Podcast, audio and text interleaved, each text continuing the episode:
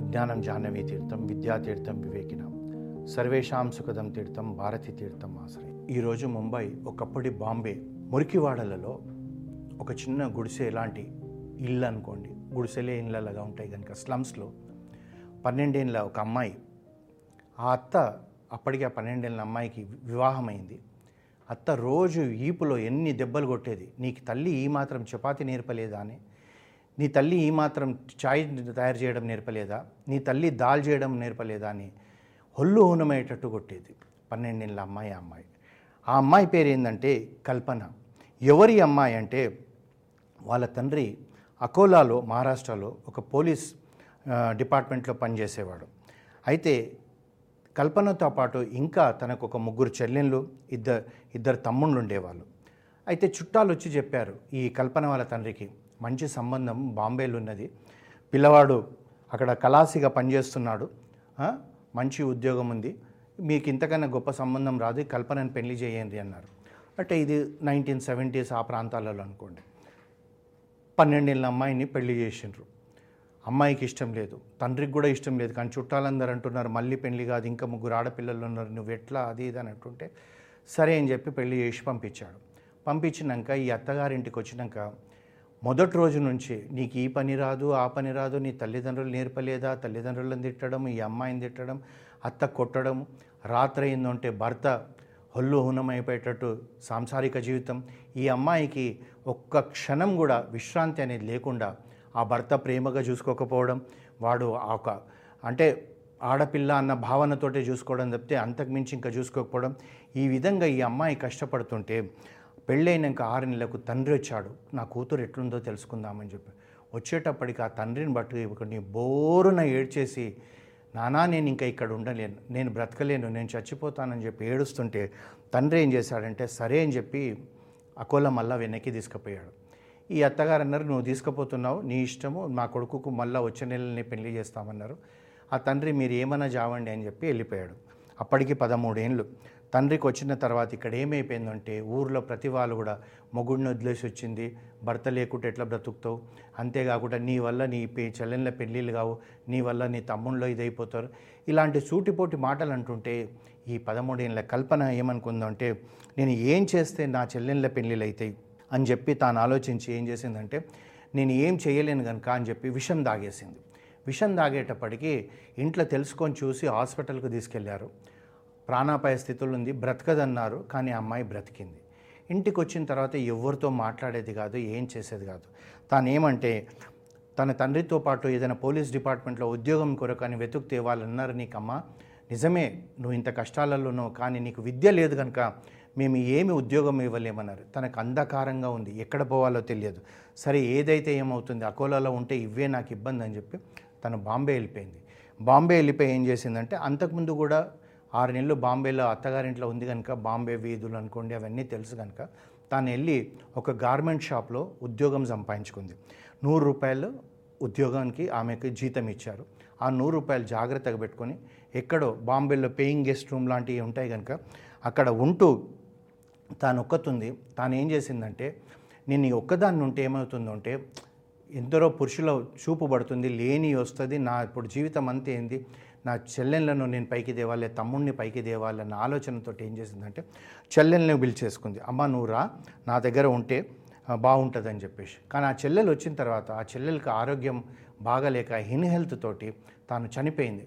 చనిపోయేటప్పటికి ఇక కా ఈమె ఈమెకు ఒకటే ఉండే. డబ్బు లేదు కనుక నా చెల్లెలు చనిపోయిందని చెప్పి ఈ గార్మెంట్ షాప్లో పనిచేస్తూ చేస్తూ చేస్తూ ఏం చేసిందంటే ఒక కుట్టు మిషన్ కొనుక్కుంది. కుట్టు మిషన్ కొనుక్కొని ఆ గార్మెంట్ షాప్కే నీకు కావాల్సిన ఈ డ్రెస్సెస్ నేను కుడతాను మధ్యాహ్నం పూట జాబ్ చేస్తాను రాత్రిపూట ఈ టైలరింగ్ పని చేసుకుంటా అట్లా ఫ్రాక్స్ అనుకోండి పిల్లలు ఏవో చిన్న చిన్న అన్నీ కుట్టి సేమ్ షాప్స్కి సప్లై చేయడం ఇంకా నాలుగు షాప్స్కి సప్లై చేయడం. ఆ తన ఒక్క కుట్టు మిషన్ నుంచి ఇంకా నలుగురు తెలిసిన వాళ్ళు ఉంటే వాళ్ళని తెచ్చి పది కుట్టు మిషన్లకు అయింది ఆ షాప్కే కాకుండా నాలుగు షాప్లకు సప్లై చేయడం ఇవన్నీ చేస్తున్న ఆ పరిస్థితుల్లో తన చెల్లెలు ఆరోగ్యం బాగలేక చనిపోతే తనకు ఒకటే అనిపించింది. డబ్బు లేకుండానే నా చెల్లె చనిపోయింది నేను డబ్బు సంపాదించాలనుకుంది.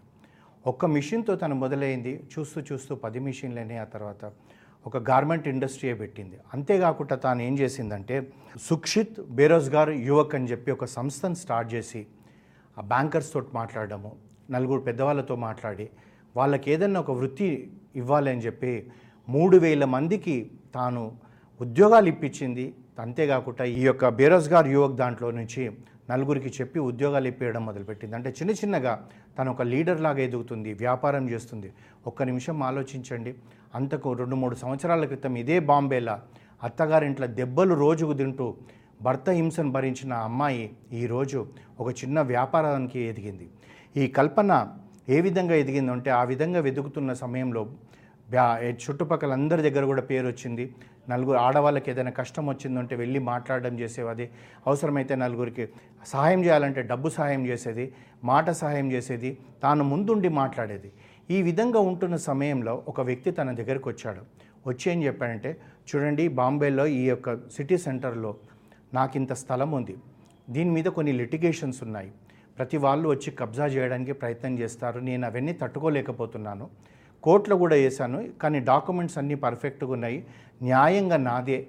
నేను ఇది మీకు అమ్మాలనుకుంటున్నాను రెండున్నర లక్షల కన్నా అన్నాడు తాను డాక్యుమెంట్స్ అన్నీ చూసింది అన్నీ పర్ఫెక్ట్గా ఉన్నాయి. ధైర్యంగా నిలబడితే ఇంత తక్కువ ధరకు బాంబేలో ఇంత స్థలం దొరకదన్న ఆశతో ఏం చేసిందంటే తను ఆ రెండున్నర లక్షలు అతనికి ఇచ్చి తన పేరు మీద రిజిస్ట్రేషన్ చేసుకుంది.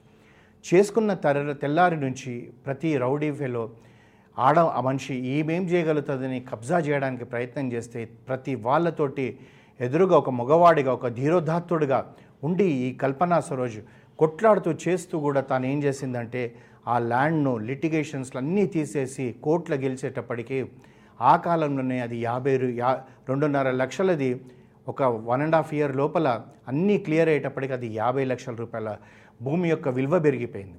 తాను ఒకటి ఆలోచించింది ఎంతసేపు నేను ఒకవేళ ఈ ల్యాండ్ను పెట్టుకొని ఉంటే ఎవడో ఒకడు వస్తాడు గొడవలు చేస్తుంటారు అని చెప్పి తాను ఏం చేసిందంటే అనిల్ అని ఒక బిల్డర్ దగ్గరికి పోయింది. పోయి అతనితో మాట్లాడింది నా దగ్గర ఇంత ల్యాండ్ ఉంది ఇక్కడ అపార్ట్మెంట్స్ కట్టాలి ఫిఫ్టీ ఫిఫ్టీగా అన్నది. అనేటప్పటికి అతను సరే అన్నాడు. తాను ఏం చేసిందంటే కల్పన సరోజ్ బిల్డర్ అనే ఒక కంపెనీ స్థాపించింది పంతొమ్మిది వందల తొంభై ఎనిమిదిలో. అంతే అక్కడి నుంచి తను వెనక్కి తిరగలేకపోయింది ఏదైతే ఈ ల్యాండ్లో అమ్మిన డబ్బులతోటి ఇంకా ల్యాండ్స్ కొని ఇంకా చేసి తాను ఎంతగా ఎదిగిందంటే అంతగా ఎదిగింది. అంతేకాకుండా తాను ఏ విధంగా ఎదుగుతూ పోయింది?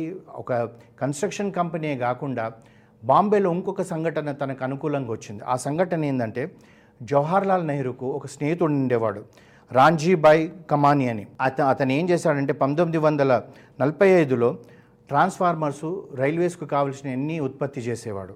ఆ తర్వాత కమానీ కమాని ఏం ఏం చేశాడంటే ఈ ఇంజనీరింగ్ కార్పొరేషన్ అన్ని పంతొమ్మిది వందల యాభై తొమ్మిదిలో స్టార్ట్ చేసి కామినీ ట్యూబ్స్ అని చెప్పేసి తాను ఒకటి ఒక కంపెనీ స్టార్ట్ చేశాడు స్టీల్ ట్యూబ్స్ తయారు చేయడం. అయితే అవన్నీ చేస్తుంటే ఏమైందంటే బాంబేలో కొన్ని లేబర్ ప్రాబ్లమ్స్ అనుకోండి కొందరు గుండాగిర్ది ప్రాబ్లమ్స్ అనుకోండి ఇవన్నిటితోటి ఆ యజమాని ఈ సంస్థను మూసేశాడు. మూసేసేటప్పటికి చాలామంది నిరుద్యోగులు అయిపోయారు అందులో పనిచేసే వాళ్ళకి ఇంకేం పని లేకుండా పోయింది. వాళ్ళందరూ ఏం చేశారంటే ఈ సంస్థను ఎవరు బయటికి తీయగలుగుతారు అని చెప్పి ఆలోచిస్తుంటే ఈ కల్పనా సరోజ్కు పేరు వాళ్ళకి అర్థమైపోయింది. ఈ అమ్మాయి అయితేనే చేయగలుగుతుందని చెప్పి వాళ్ళు ఏం చేశారంటే తన దగ్గర పోయి అమ్మ మాకు ఈ కష్టం ఉంది లేబర్ ప్రాబ్లమ్స్ ఉంది కంపెనీ ఇట్లా మూసేశారంటే తాను ఏం చేసిందంటే ఆ కంపెనీ యజమాని దగ్గర పోయి కామ్నీ ట్యూబ్స్ నేను కొనుక్కుంటాను అన్నది. వాడనుకున్నాడు ఈ మూతబడిన సంస్థ తీసుకుంటుంది ఆడ మనిషి. అమ్మ వద్దు అని నాలుగు రాళ్ళు చెప్పాడు. నీకు కష్టము నీకు తెలియదు. ఇన్ని ఇబ్బందులు ఉన్నాయంటే ఆవిడ అన్నది ఏ ఇబ్బందులైనా నా బాధ్యతే. మీకు పేపర్ మీద రాసిస్తాను మీకు చెప్పండి ధర నేను ఇస్తానన్నది కొనేసుకుంది. కొనుక్కున్నాక తర్వాత ఏం చేసింది? బ్యాంకర్స్ దగ్గరికి పోయింది. అప్పటికే తన యొక్క అంటే తను నిజాయితీగా ఎంతమందికి వృద్ధిలోకి తెస్తుంది ఇవన్నీ తెలిసిన బ్యాంకర్స్ సరే మేము నీకు బ్యాంకులో మళ్ళీ లోన్ ఇస్తాం పాత లోన్లో మేము ఇంట్రెస్ట్ తీసేయాలంటే ఆర్బీఐ ఒప్పుకోదు అంటే ఆర్బీఐ వాళ్ళ దగ్గరికి వెళ్ళింది వాళ్ళతో మాట్లాడింది. ఆ ఇంట్రెస్ట్ అంతా మాఫీ చేయించుకొని కొత్తగా ఆ సంస్థను మళ్ళీ పైకి తెచ్చేటప్పటికి ఈ లేబర్ ప్రాబ్లం తగ్గిపోయింది. అంతే రెండేళ్ళలో ఆ కంపెనీ ఏదైతే మూతబడ్డ కంపెనీని ప్రాఫిట్లోకి తీసుకొచ్చింది. ఈరోజు కల్పనా సరోజ్ తన టర్న్ ఓవర్ ఎంత అంటే రెండు వేల కోట్లు. అంతేకాకుండా తన పర్సనల్ అసెట్స్ వాల్యూ ఎంత అంటే ఎనిమిది వందల కోట్లు. అది కాకుండా తాను ఏం చేసిందంటే హోటల్ బిజినెస్ స్టార్ట్ చేసింది. తర్వాత తను వివాహం కూడా చేసుకుంది రెండోసారి. ఆ పాతవాడిది వదిలేసిన తర్వాత వాళ్ళకు ఒక కొడుకు ఒక కూతురు ఉన్నారు. ఆ కొడుకు ఎయిర్ ఇండియా పైలట్ కూతురేమో ఇప్పుడు హోటల్ బిజినెస్ తీసుకుంటుంది. అంతేకాకుండా భారత ప్రభుత్వం ఎక్కడి నుంచి మొదలుపెట్టి ఎక్కడికి వచ్చింది కల్పనా సరోజ్ కామ్నీ ట్యూబ్స్ అని చెప్పి రెండు వేల పదమూడులో పద్మశ్రీ అవార్డు ఇచ్చిండ్రు. అంతేకాకుండా భారత్ ఉమెన్ బ్యాంక్ అని కొత్తగా స్టార్ట్ చేశారు. దాంట్లో ఈవిడను బోర్డ్ ఆఫ్ డైరెక్టర్గా పెట్టుకున్నారు. ఆలోచించండి ఒక్కసారి. ఆ తర్వాత దళిత్ ఛాంబర్ ఆఫ్ కామర్స్లో మెంబర్ అయింది. అంతేకాకుండా తను ఏ విధంగా నన్ను పరిగిందంటే ఆడవాళ్ళకు ఎన్ని అవకాశాలంటే అన్ని అవకాశాలు ఇచ్చింది. అంతేకాకుండా తను ఏం చేసిందంటే తను రియల్ ఎస్టేట్లో పెరిగి పెరిగిన తర్వాత అంటే ఒక సింగిల్ బెడ్రూమ్ రూమ్స్ కట్టేసి బీద వాళ్ళకు వెయ్యి రూపాయలకే బాంబేలో అద్దెలకు ఇస్తుంది పదివేల మంది కంటే ఆలోచించండి. తాను ఏ విధంగా సేవ చేస్తుంది ఏ విధంగా దాతృత్వంతో ఉంది ఇంత సంపాదించిన తర్వాత కూడా. అంతేకాకుండా ఆడవాళ్ళకు బ్యూటీ పార్లర్ కోర్సెస్ కొరకు ఒక ఇన్స్టిట్యూట్ స్టార్ట్ చేసింది. తర్వాత బాంబేలో మనందరికీ తెలుసు వినాయక చవితి చాలా గొప్పగా చేసుకుంటారు. ఆ గణేష్ మన వినాయకుడిని ఏదైతే చేసే ప్లాస్టర్ ఆఫ్ ప్యారిస్ అనుకోండి బంకమట్టి అనుకోండి అవన్నీ ఫ్రీగా వాళ్ళకి ఇస్తుంది. వాళ్ళకి ఇచ్చి ఎందరినో వృద్ధిలోకి తెస్తుంది. కానీ ఇక్కడ మనం ఒక్క నిమిషం ఆలోచించాలి.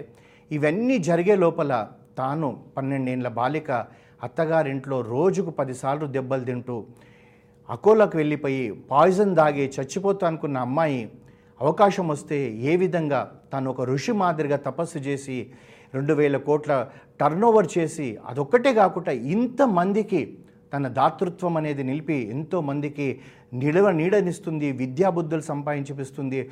భారత ప్రభుత్వంతో గౌరవింపబడి బా భారత్ బ్యాంక్లో తను ఒక గౌరవ బోర్డ్ ఆఫ్ గవర్నింగ్గా కావడం పద్మశ్రీ అవార్డు రావడం ఇవన్నీ కూడా కథగా చెప్పుకుంటే చాలా సులువుగా అనిపిస్తుంది. కానీ ప్రతిరోజు ఆ అమ్మాయి ఎంత కష్టపడ్డది ఎంత తపస్సు చేసింది ఏ విధంగా పైకి వచ్చిందన్నది మనం ఒక్కసారి ఆలోచిస్తే మనం ఎక్కడున్నామో మనం ఎంతగా ఎదిగే అవకాశం ఉందని చెప్పి మనకే అర్థమైపోతుంది. అది కృషి ఉంటే మనుషులు ఋషులు అనేది ఈ మనకు నేర్పించే గొప్ప పాఠం ఇది.